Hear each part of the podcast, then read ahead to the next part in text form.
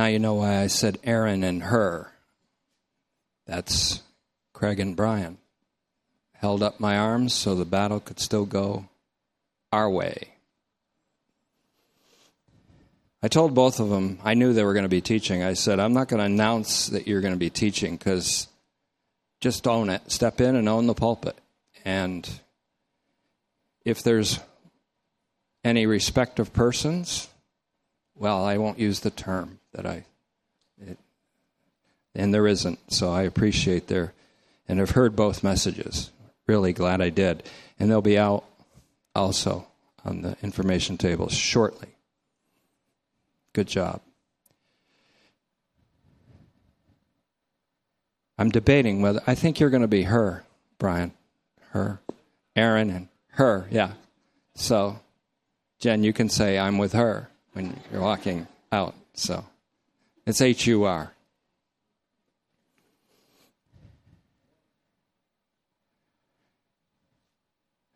Romans 4:13. Let's take a couple moments.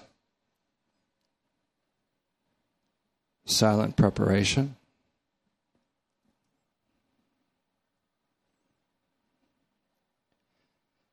Father, we pray that tonight that you will grant us the concentration of attentiveness toward the truth that's embodied in your Son, Jesus Christ, so that the truth will stay with us and we'll stay with the truth.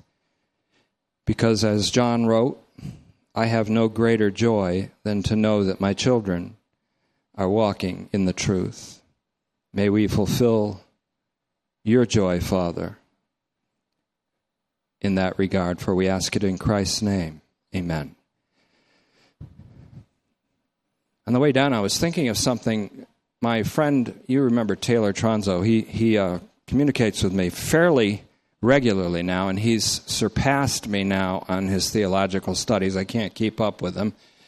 And I said, well, I got to concentrate on Romans. But he has, he's been really delving into some phenomenal insights. And among one of the things he said to me, he said, psychiatrists have shown, or psychology has evidently proven recently, that false thoughts, negative thoughts, and false thoughts are like Velcro in the mind. They stick and stay.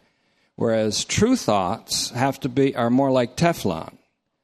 And you have to spend a lot of time concentrating on them before they become a part of your thinking.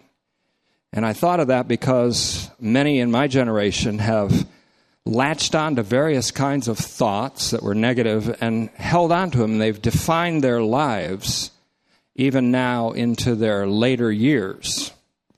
And some of them are ideological ideas, some of them are false gospel ideas. And it's quite unfortunate that false doctrine sometimes is like Velcro and it sticks quickly and adheres. But the truth is something that we have to concentrate on.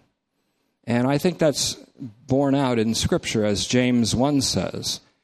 Gazing into the perfect law of liberty, gazing into the fulfilled Torah of freedom, the true gospel. Because not just glancing and then going away and forgetting what manner of person we are, but gazing. And that means concentrating with repetition concentration over a long haul until the truth of the gospel is made our own and that truth owns us. And that's for, for that reason, when I reach a theme like God approved livingness, which I'm dealing with here in Romans 4, I have to keep on giving attentiveness to it, not only for my sake, but for your sake, because I want this to eventually adhere to our soul. Jesus said to his disciples in Luke chapter 9, speaking of his cross, it was a truth that could not adhere easily to his disciples. And they would hear it and either immediately reply against it, as Peter did, even taking the place of the adversary. And Jesus said to them on one occasion, Let this saying sink down into your ears and into your heart. Let it sink down into your ears and into your heart. That's what we've been doing with Revelation. In the truth of the gospel and the universal saving significance of Jesus Christ, a truth that does not adhere easily, especially when people have been attuned to a gospel that isn't quite as an announcement of good news. Paul's dealing with a similar situation in Rome. And so tonight I want to consider Christ's faithfulness to death and resurrection and our justification. Christ's faithfulness is the resounding theme throughout Romans. And many times, if you're in doubt as to whether a faith or a faithfulness that's referred to without any ownership attached to it or any pronoun attached to it, you can be pretty sure that he's talking about Christ's faithfulness. The thesis verse in Romans 1:17 helps us there by talking about the righteous one shall live by his own faithfulness, by faithfulness. Jesus Christ's resurrection was a reward to him for his faithfulness unto death. And that's a reward given to us by grace which is a paradox in itself. Rewards don't come by grace unless you're talking about the reward of eternal salvation. So we've plowed up to Romans 4:12 and again that will be in the free and postage paid sheet on the information table so that you can get up to speed through what's written and we don't have to rehash it. Romans chapter 4, verse 13. And these will all be my translations. They may be tweaked and revised and polished several times before we get to a full translation or a full paraphrase. I may do both a paraphrase and a translation of Romans when we're all done. And it's about two thirds done now. Romans chapter 4, verse 13. So then, again, the word gar here is used, and that's a word that's used over a hundred times in Romans. That's being generous. It's really more like 140 times gar. And it shouldn't be left translated because it is inferential. It infers something from what has gone before. So if you have 144 gars, in a 16 chapter epistle, and you can be pretty sure that it's adhering, it's cohering together as a single argument with inference after inference after inference. Because that's true, this is true, because that's true, this is true. He builds an irrevocably powerful case for the universal nature of God's mercy, the unrestricted nature of God's love and the unstoppable nature of God's benevolence. Tomorrow night, I hope to get, by the grace of God, I hope to get to the other flank of Romans and to show how this all plays into a dynamic state of love for the believer, which God approves of and heartily approves of. So then, the promise to Abraham or to his seed, the singular of sperma here, is referring to Christ. Paul makes that explicitly clear in Galatians 3:16. He does not say seeds as if there are many, Paul said, but one seed, and that's Christ. So then, the promise to Abraham or to his seed that he would inherit the universe, the word cosmos is used here, and that means that the inheritance promised to Christ and to all those who are in him as the seed is the universe itself, a renewed, restored universe, a new creation. So then, the promise to Abraham or to his seed that he, the seed, Christ, would inherit the universe was not through the law, but through the rectitude of faithfulness the promise that Abraham's seed would inherit the universe came through the rectitude of Christ's faithfulness. Faithfulness here, Christ's, of which Abraham's faithfulness, which is the subject in Romans 4, was an early mimesis. It was a kind of an early manifestation. Remember, Jesus is the author and the perfecter of faith. Wherever faith is found, even in the presbyteroi, the men and women of the Old Testament who gained fame by their faith, that faith was authored by Jesus Christ. And he himself perfected faith by his faithfulness and his obedience to the extent of death by crucifixion. So after he perfected faith, our faith is a mere participation with his faithfulness. I was crucified with Christ, nevertheless I live, and yet not I, but Christ lives in me. And the life that I now live in this body of flesh, I live by the faithfulness, or we could say, in the sphere of the faithfulness of the Son of God who loved me. Living in the sphere of the faithfulness of the Son of God who loved me is living with a faith that works by love. And this is what pleases God. This is God approved livingness. And this is the rule by which the Israel of God walks as the prolepsis, as the forecast, as the harbinger of a universal new creation. So it was not Abraham's faithfulness that assured that the seed would inherit the universe, but Christ's faithfulness. Christ's faithfulness, first mentioned in Romans 1:17 in Paul's adaptation of Habakkuk 2:4, is the resounding theme throughout Romans. Romans 4:14. We're moving fairly rapidly here. Many of the principles I'm introducing in Romans will not be lost and not forgotten and not left behind when we go on to other subjects and other books. So we will never be abandoning Romans really. But Romans 4:14 he says for, guess what word that is? You're right, gar. If those who observe the law are the heirs are the heirs, then the faithfulness is empty. What faithfulness? We have to ultimately refer to Christ's faithfulness.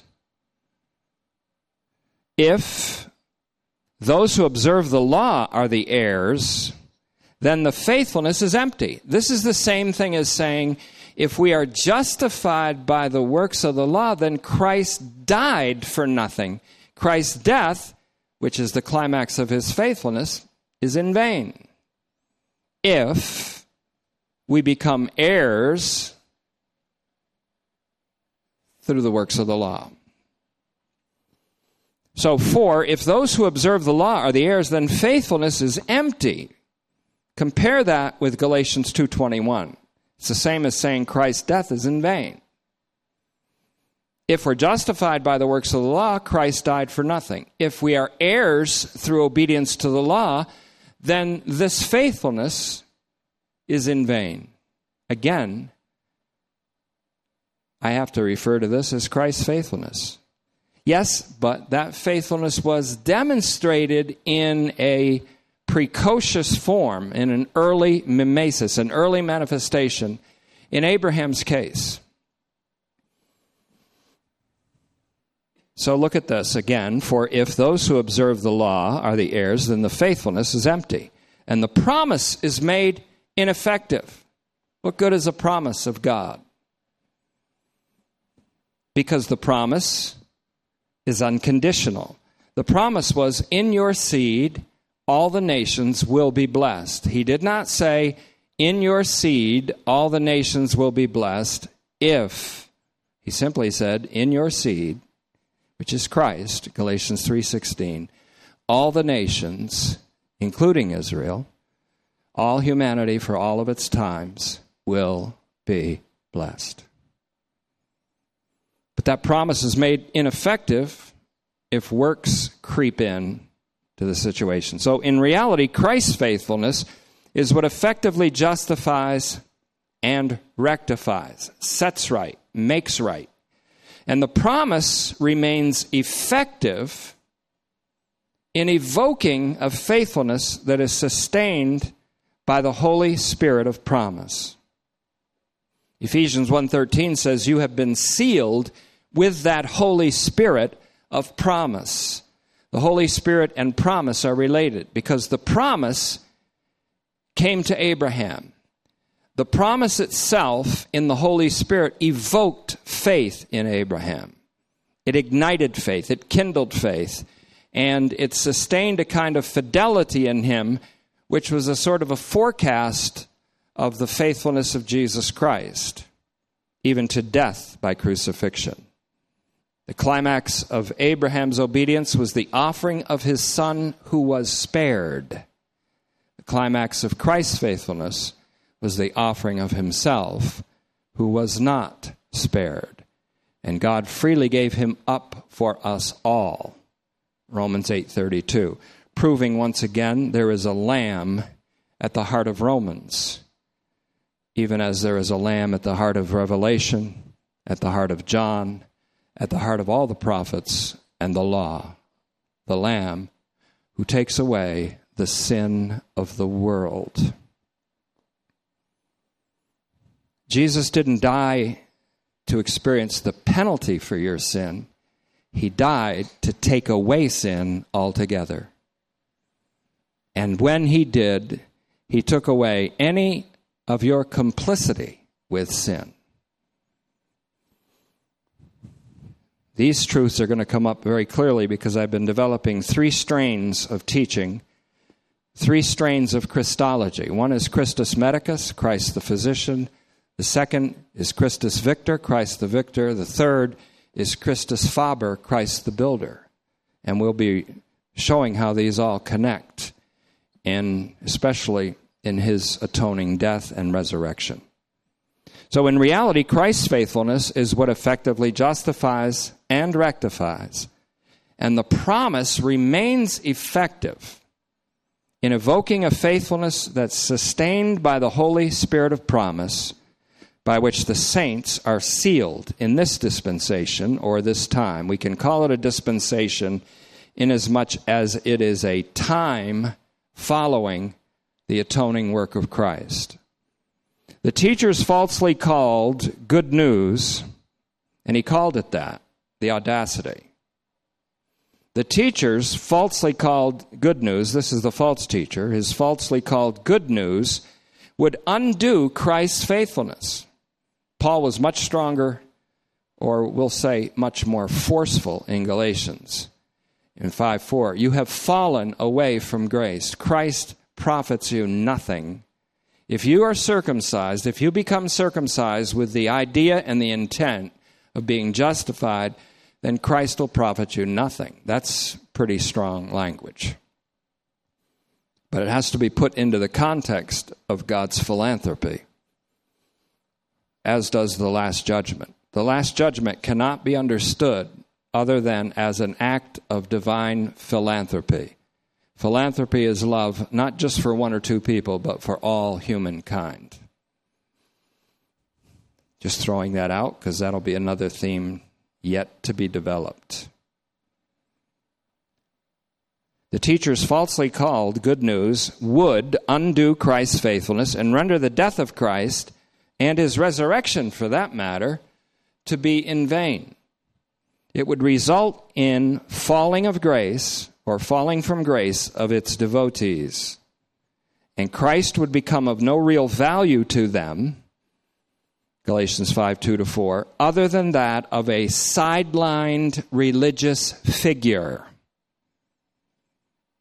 There are vast sections of Christendom which are undergoing terrible disasters now because Jesus Christ has been rendered a sidelined figure, a sidelined religious figure. An emphasis has fallen on human performance over God's action in Christ. That's a disaster wherever it's found Catholic, Protestant, Foursquare, Charismatic, Pentecostal, Fundamental, whatever you want to call it. It's a disaster when Christ is sidelined as a mere religious figure. It happens, it's a disaster in any human heart. And how far it is from Paul, who said, I determined to know nothing among you except Jesus Christ and Him crucified. The action of God in Christ, the event of Christ, the person of Christ, His death and resurrection. Romans 4:15. See how fast we're moving? A, the first part of Romans 15, for the law produces anger. Wrath is the word, orge. Now, I asked this last week and just began to touch the tip of the iceberg. It produces anger. I asked the question, whose anger, whose wrath does the, God, does the law produce? The answer is man's wrath, not God's wrath. It produces anger in those who observe it, and it provokes or challenges others who evidently aren't observing it. Paul gets to this again in Galatians 5:24. Those who truly belong to Christ have crucified the flesh with its affections and lusts, its passions and desires. And those passions and desires have specifically to do with a person's desire to be preeminent over his brethren. And so he then says in Galatians 5:25 then walk by means of the spirit. And then in 526 he says don't provoke one another to anger and envy. What does that? Law observance does that. It provokes others to anger. And that goes both ways. And we made the example as a man who was blameless with regard to the external rectitude of the law. Saul of Tarsus, Paul, was an angry man. He says of himself that he was not only angry, but he was injurious, a harmful man, and a persecutor. Acts 9 1 says that he was filled with the breath of murder. His anger was directed at those who were evidently undoing the law by their devotion to one Jesus of Nazareth. Whose wrath was that? Saul of Tarsus. Later, when he became a preacher of Christ, he got a taste of his own medicine, as it were when he was called by Jesus Christ, the Lord said to him, I'm going to show you the things that you have to suffer for my name's sake. Who would want to be called if the preacher said, Well, come on up here because we want to pray for you because I want to show you all the things that you're going to have to suffer as a preacher?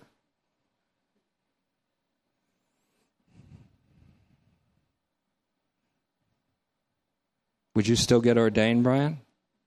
No? he said no. Yes, you would. Would he? Brianna, do you think he'd still get ordained? You don't know. Steve?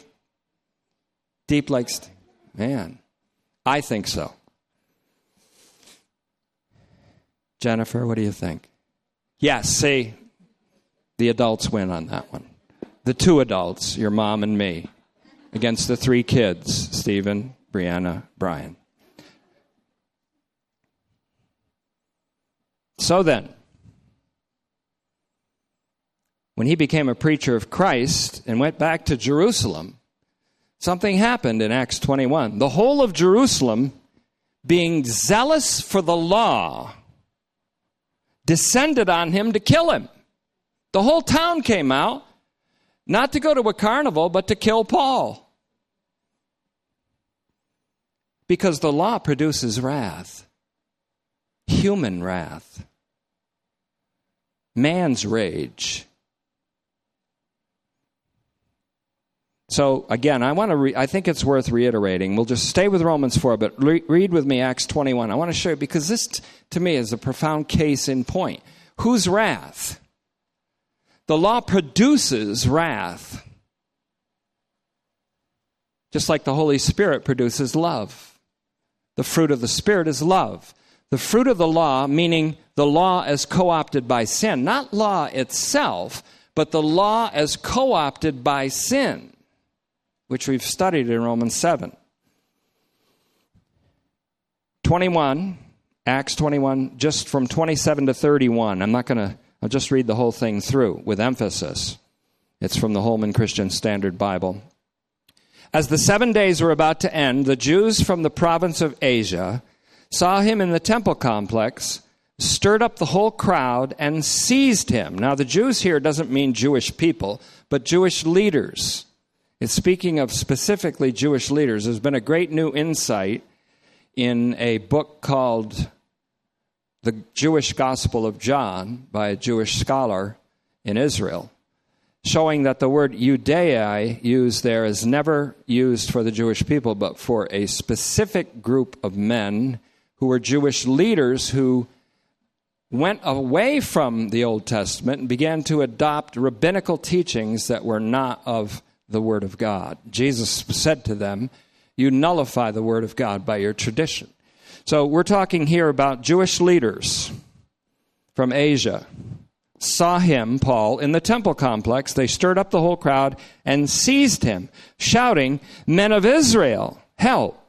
This is the man who teaches everyone everywhere against our people and our law. Whose, what, whose anger is being dealt with here? Let's get this guy. He's not worthy of drawing breath, it says in another place. He should die because he teaches against our law. The law produces human anger. If you've ever been in a legalistic church, there's a lot of angry people there, stern people, stern faced people, church ladies, and gentlemen.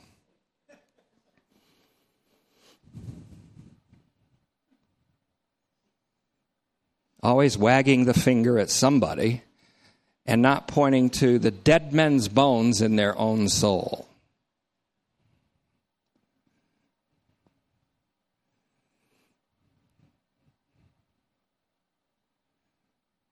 All right, I'm being very patient here. Not to say several things that cross my mind.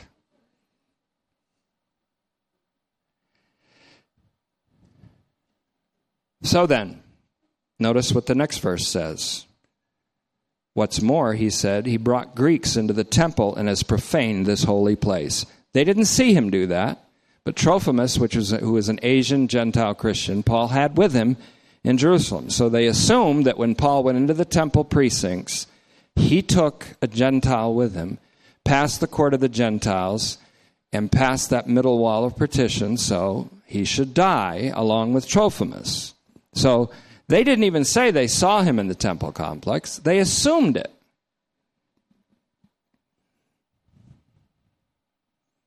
What's more, he also brought Greeks into the temple and has profaned this holy place, for they had previously seen Trophimus the Ephesian in the city with him. Not in the temple complex with him, just in the city. He's with them in the city, they must have been in the temple. And they suppose that Paul had brought him into the temple complex. People that are quick to judge always add a bunch of assumptions to their judgments because it sticks like Velcro false thoughts, false assumptions, evil surmisings. The whole city was stirred up. The whole city was stirred up.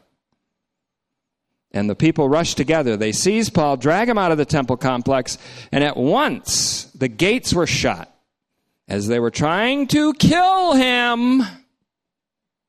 Who's angry here? Word went up to the commander of the regiment that all of Jerusalem was in chaos. That's when Claudius Lysias came up. He's actually a relative of Claudia, Claudius Lysias. And the double timing troops came double timing up the street and saved Paul's life. Again, this does not mean Moses' law as such works wrath, but as we've seen in Romans 7, the law that's co opted by the invasive apocalyptic power of sin.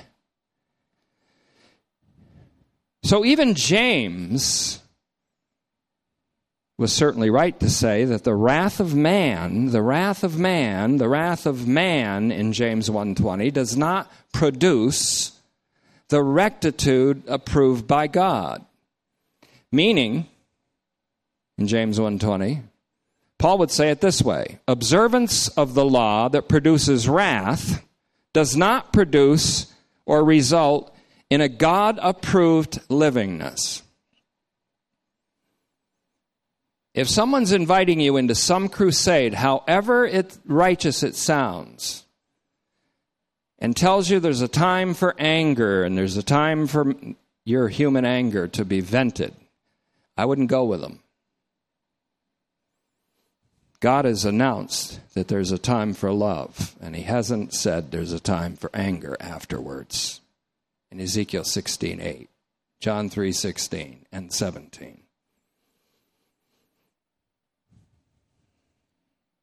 Now, James, we could insert a note here. James seems to be fighting against Paul in James 2. He's not at all. He's saying, You say you're justified by faith.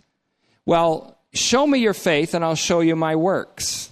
It looks like he's saying you're justified by works. Wasn't Abraham justified by works when he offered Isaac? And he's saying what he's really doing there is reducing both justification by faith and justification by works to nothing. And then he begins to talk about a royal law. In fact, he introduced the whole argument with the royal law, which is love. And so we're not just, God does not approve of human believing resulting in justification, nor does he approve of human works resulting in justification, but he approves of a livingness under the royal law of love. I think James and Paul agree on Galatians 5 6. In Christ Jesus, neither circumcision nor uncircumcision amounts to anything, but what's really something is faith working by love. Faith within the sphere of a dynamic state of love is what God loves. That's why Jesus said, Let me give you a new commandment love one another as I have loved you. That's a summary commandment. That sums up the entire responsibility of the believer. We're going to see that again on the right flank of Romans. Hopefully, hopefully, and God willing, even tomorrow night. So Paul would actually agree with James in 120. He said, Observance of the law that produces wrath doesn't produce or result in a God approved livingness. People assume that the Last Judgment is an expression of God's wrath, it's an expression of God's philanthropy. It's a humane expression of God's rectifying of what's wrong, of giving justice to the oppressed and righteousness to the oppressors, setting things right. It's a philanthropy of God. I'll be showing that again in the near future. But look at verse 15b. But where there is no law, there is no transgression. Already in Romans 3:20 he says by the law comes the consciousness of sin. And in Romans 5:13 he says sin is revealed as transgression by the law.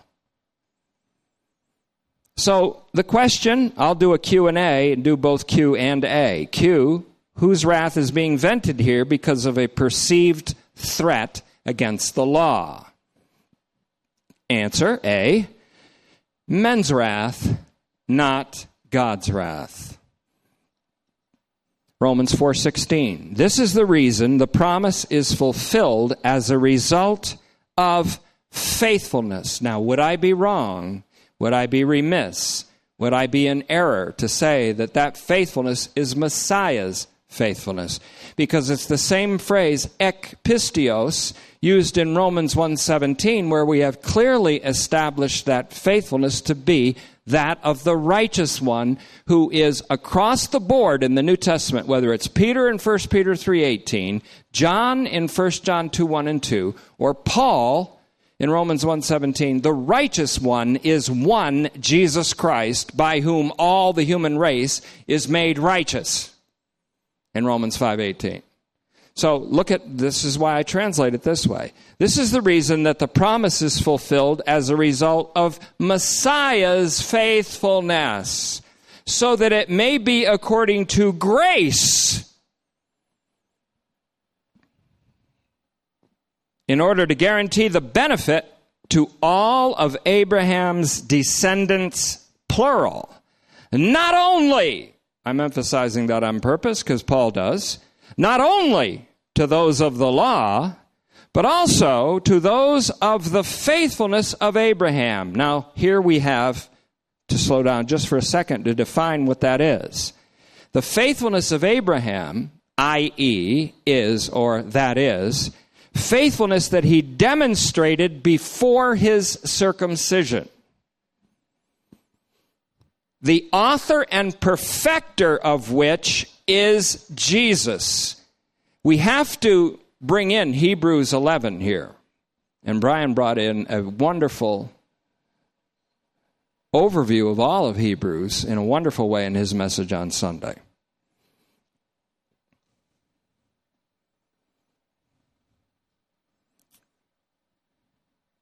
Now, faithfulness. In Hebrews 11, faith is defined first and foremost as the assurance of things hoped for. It does not say faith is the means by which we are justified, but it does say faith or faithfulness a continuation in a hopeful trustfulness in God's promise gains God's approval. By it, the elders, the presbyteroi, men and women, gained a good report from God. God gave them a good report. Their faith, which is a dynamic state of hopeful faithfulness. And so Again, look at this. It has to be fulfilled. The promise is fulfilled as a result of Messiah's faithfulness so that it may be according to grace. We are saved by grace, says Ephesians 2 8, through faithfulness, which is not of ourselves, Christ's faithfulness. Christ, if Christ's faithfulness is that which justifies and rectifies humankind, then that goes along perfectly with grace that we receive that justification by grace and by not faithfulness on our part, but faithfulness on His part. It must be by, it, see, it used to be, my understanding was, the promise is fulfilled as a result of faith, meaning our faith, so that it may be according to grace. But if it's according to our faith, then it isn't according to grace, it's according to our faith. But it has to be Christ's faithfulness altogether so that it may be utterly grace to us. You can't call yourself a grace church and think that you're justified by something you do or even by some believing that you act, act in, by any act of, human be, of a human being. That's not grace. So that it may be according to grace, in order to guarantee the benefit to all of Abraham's descendants, not only to those of the law, but to those of the faithfulness of Abraham. That means faithfulness that he demonstrated before his circumcision, the author and perfecter of which is Jesus. Listen carefully. Abraham's faithfulness is faithfulness authored by Jesus, participated in by Abraham perfected by Jesus in his own perfect fidelity and obedience, even to the extent of death by crucifixion, even to the extent of not being spared, but freely given for us all. Romans 8:32. The lamb at the heart of Romans the epistle.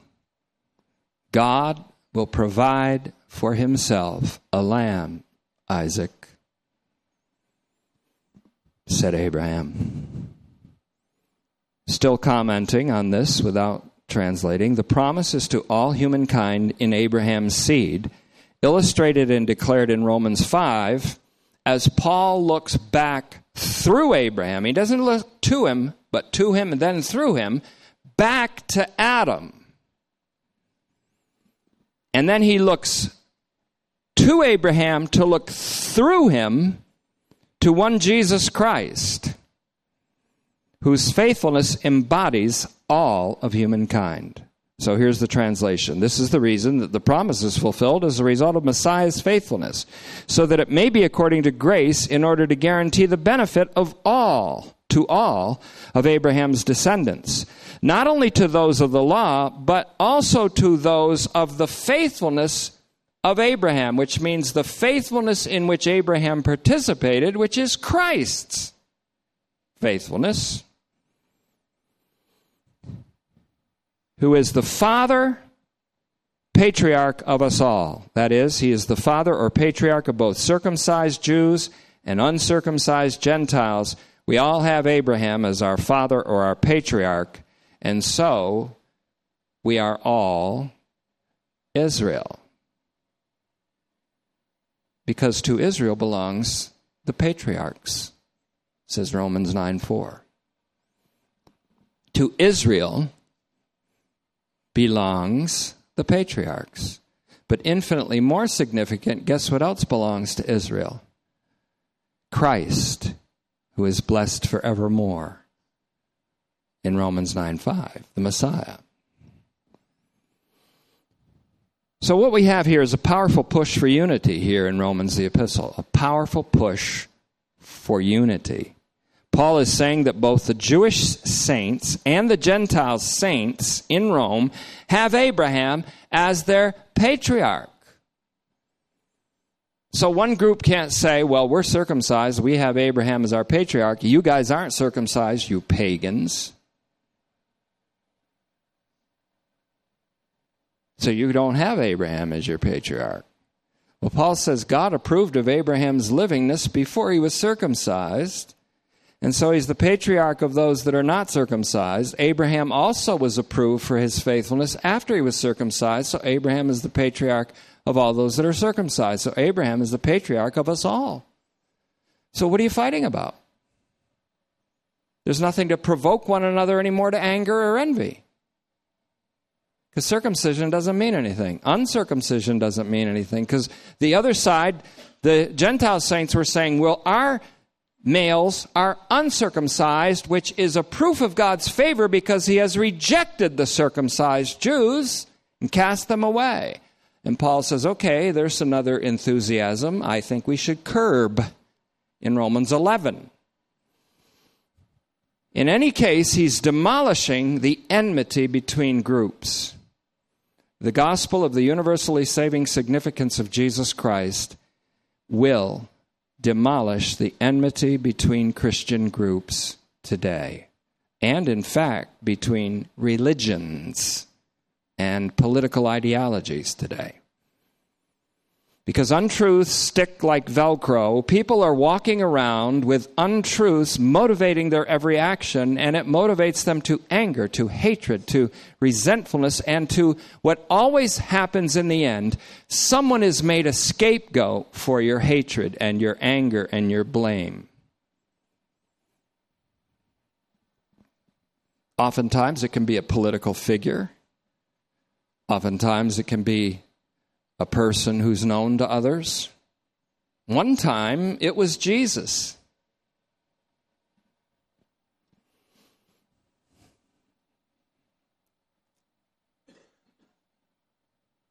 So, there's a powerful push for unity here. Paul is saying that both the Jewish saints and the Gentile saints have Abraham as their patriarch. Again, shooting forward to Romans 9 4, since the patriarchs, plural, Abraham, Isaac, and Jacob, belong to Israel, then it must be that these uncircumcised Gentile Christians are Israel, along with the circumcised Jewish Christians. So here we have an approach to the Israel of God. Who are they? Jews? Gentiles? Gentiles because Jews are forsaken by God? Or is it a group of former Jews and former Gentiles that are in Christ Jesus, a new creation that have no boast at all but the cross of our Lord Jesus Christ?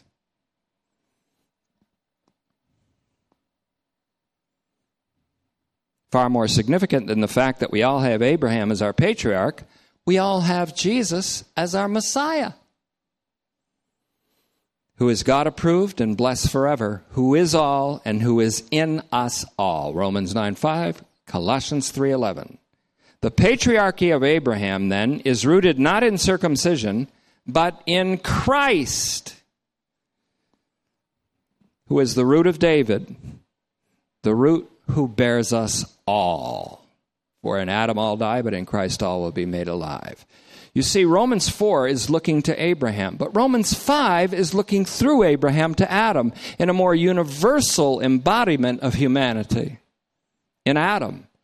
And then beyond Adam, a second man, as he's called in 1 Corinthians 15, a final Adam in whom all of humanity are found, because this second Adam embodies the human destiny which is eternal life for all humankind. That's what Romans 6:23 is all about. The wages of sin is death, but the gift of God is eternal life through Jesus Christ our Lord. That's eternal life for all humanity. In the context, that isn't a Romans road verse to convince people that they're sinners. That's a gospel verse that puts forth Jesus Christ as the bearer of human destiny unto eternal life.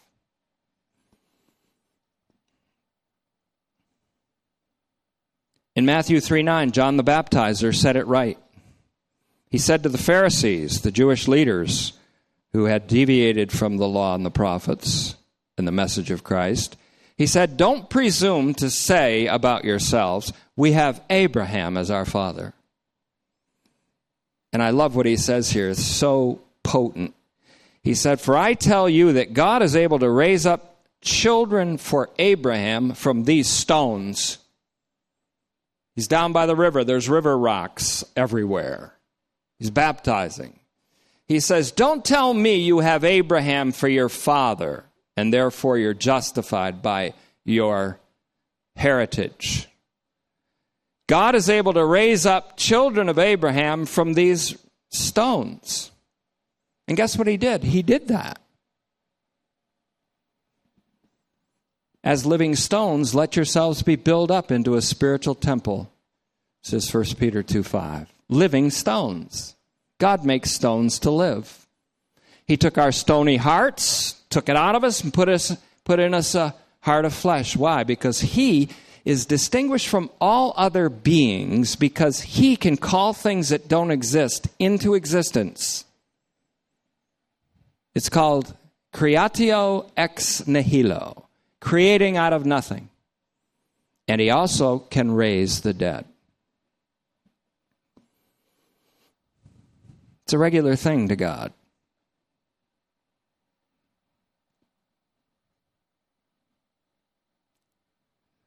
That's why I believe Genesis 1 1 isn't an ancient verse about original creation, but it's a present verse about the new creation. In the beginning, which is Christ, arche, God created the heavens and the earth. Much more on that in the future. So that's what God did. He took stones, Gentiles with stony, idolatrous hearts, and made them children of Abraham. He raised them up as such, and that's why in the next verse, Romans 4:17, look to it now. Romans 4:17, Paul describes God as the one who makes non-existent things to be or to exist and who raises the dead to life. Abraham wasn't kidding when he said God can take these stones and make children of Abraham out of them. Once you were not a people, but now you are the people of God. Once you had not received mercy, now you have received mercy. What makes you the people of God? The reception of mercy. 1 Peter 2:10. God raises up stones to be the children for Abraham. Galatians 3:26 to 29. For you are all sons of God through the faithfulness of Christ and all of you are Abraham's children. Galatians 3:29. Heirs then so Romans 4:17, just as it is written, another thing, kathos gegraptai, another phrase Paul uses at least 15 times. That shows that Paul is a scriptural theologian, not just a covenant theologian. See, there's a battle between the covenant theologian and the dispensational theologian. One's on the right, one's on the left. The answer isn't either one, it's a higher middle term. It's a scriptural theologian. Paul says, even as it is written, even as it is written, even as it is written, over and over again, because he's a scriptural theologian. I have made you the father of many nations, God says. It is written, just as it is written, I, God, have made you. It is He that has made us and not we ourselves. Psalm 100. I have made you the father of many nations. This was said by God before Abraham was circumcised. Genesis 17 5. Paul then says, He is our father patriarch, in the sight of the God whom he trusted, the God who makes the dead alive and who calls into existence the things that do not exist. We are a new creation because God called us into existence as such. God did it.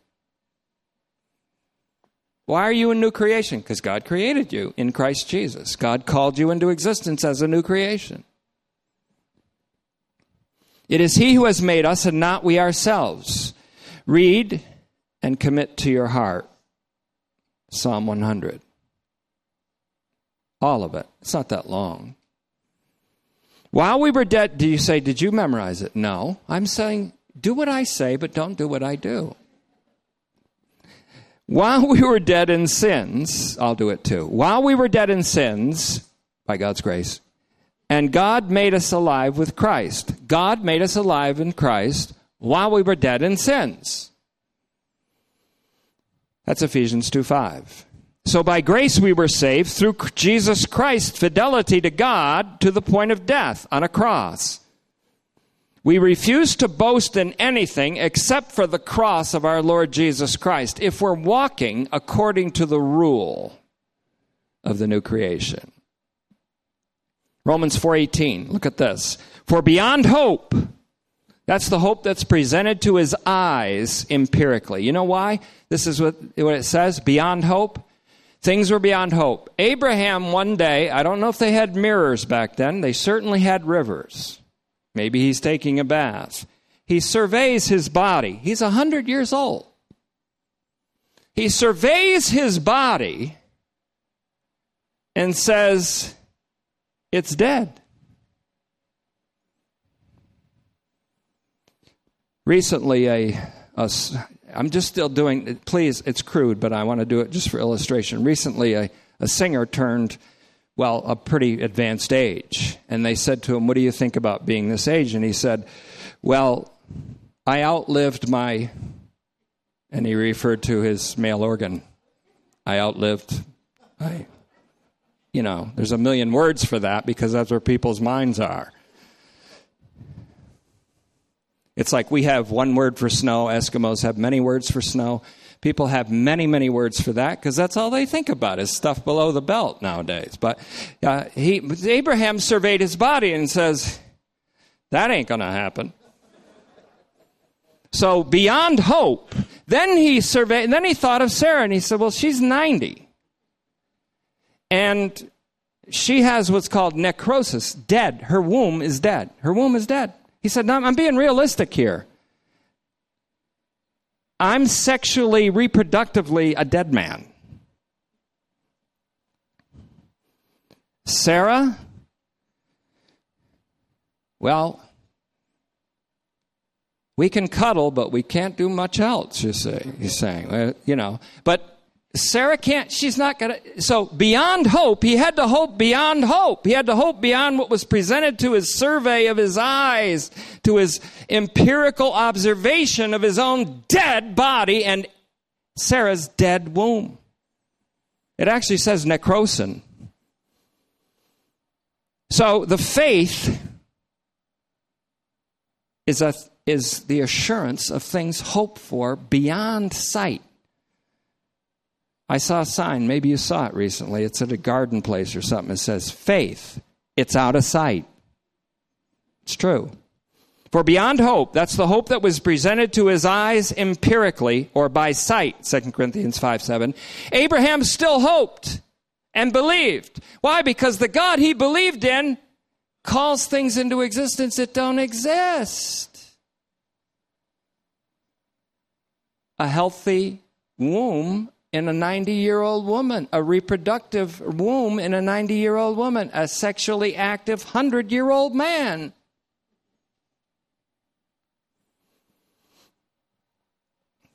See, people get shocked about that when preachers talk about that, but the, the Hebrew Bible is extremely sensual and unapologetic about stuff like this. So I don't even know why I get embarrassed talking about it. It's not, I think it's because of the generation I grew up in. You said a naughty word. There's always the aunt that says that. She's the one that gives you underwear for Christmas. You know. And then they go to your father. Don, Ricky said a bad word. And he said, Really? What was it? And they'll tell him, and he'll go, Okay, Rick, you shouldn't have said that. Okay. But, anyways, for beyond hope, I've been away too long. The hope that was presented to his actually I've been in my study. This is what happens to me. The hope that was presented to his eyes empirically, Abraham still hoped and believed beyond that hope because faith is the assurance of things hoped for, regardless of sight, that he would become the father of many nations. Now you know why Sarah laughed. According to this word that was spoken to him, so shall your seed be. Over and out. Unconditional. I'm doing it. So Abraham says, okay. The faith motivated him to a complete obedience to God that took him to Mount Moriah in Genesis 22 2. In Genesis 22 4 and 414, when Isaac was about 21, the son that he believed he'd have. When Abraham was 121. And guess what happened to Abraham? He had a whole slew of kids afterwards up until he was 175.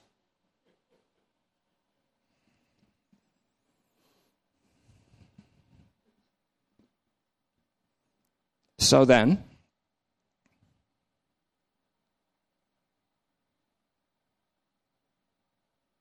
he surveyed, it says. Listen carefully. He offered his son Isaac there in Genesis 22, in whom the seed would be called in Genesis 21:12. The seed would be called in Isaac.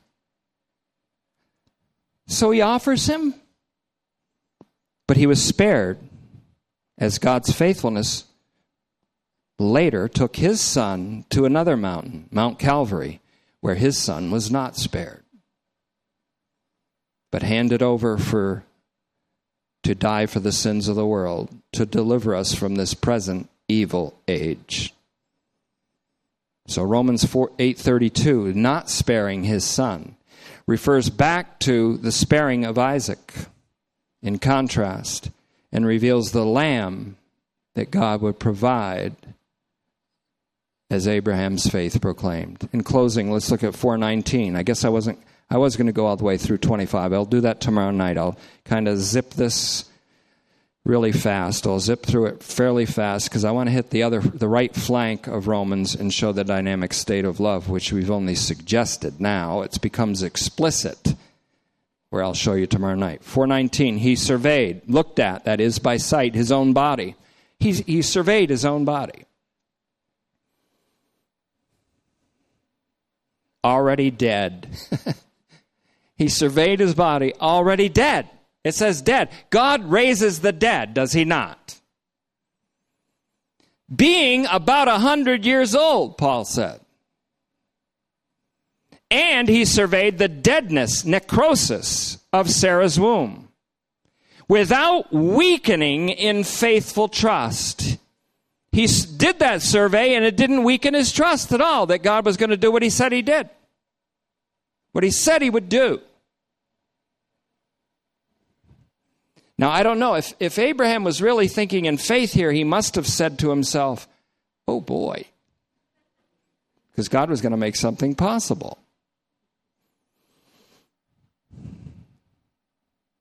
And Sarah laughed and she said to him, She said, Do you think we're going to do that after all these years?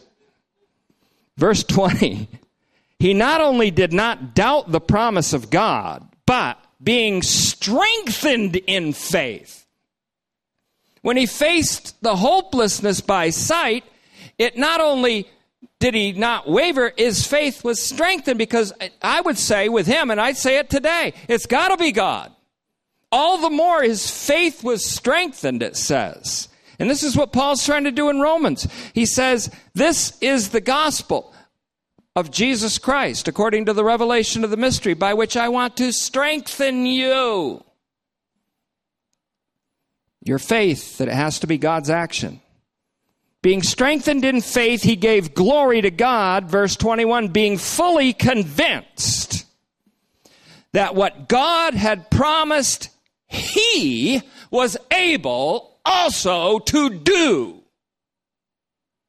For this reason, Abraham's, listen carefully, for this reason, Abraham's faithful trust was accounted by God to be rectitude. God, for this reason, he didn't just believe the promise and God said, okay, I count that for you as judicial righteousness. Paul said it's for this reason that he was strengthened in faith, that his constant persuasion went to a maximum degree of the glorification of God. For that reason, God approved of his faithful livingness. This isn't about justification by an act of believing, a forensic imputation of righteousness. This is about God approving the livingness of a man, which is faithfulness, which is a participation in Christ's faith, a kind of a forecast of the faithfulness of Jesus Christ to God to the extent of death by crucifixion to the extent of death from which he was not spared. So I want to close with this to give you this idea to think about. If this was an argument for Abraham receiving a judicial imputation, now I realize that today. I used to think that, and there's so many things I say that I used to think. God says, I think what God is telling me at this time in my life is I'm making you an example not of someone who was always right, but of someone coming up out of a an incomplete gospel to a complete gospel in the sight of a lot of people. And that makes a lot more sense to me. That makes me say, maybe I'll go till I'm 100.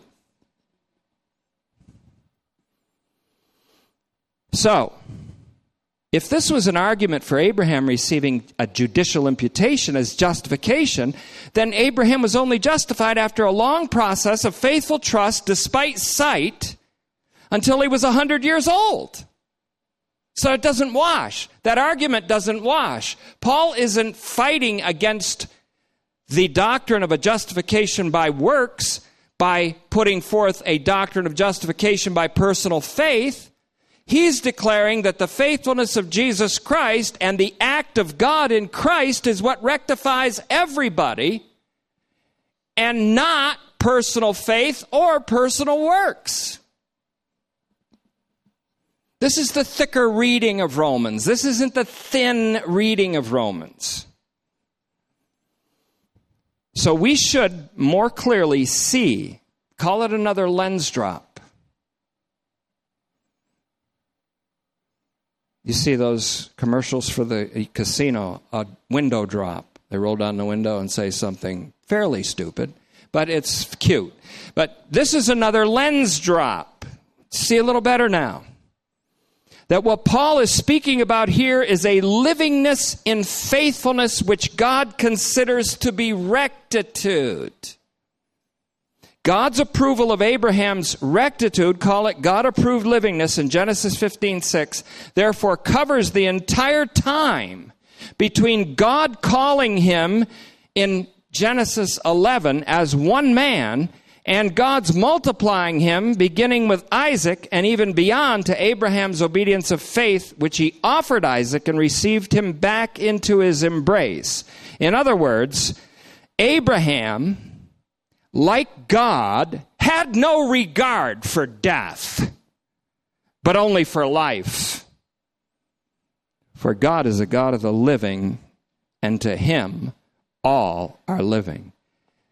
He says, I am the God of Abraham and of Isaac and of Jacob.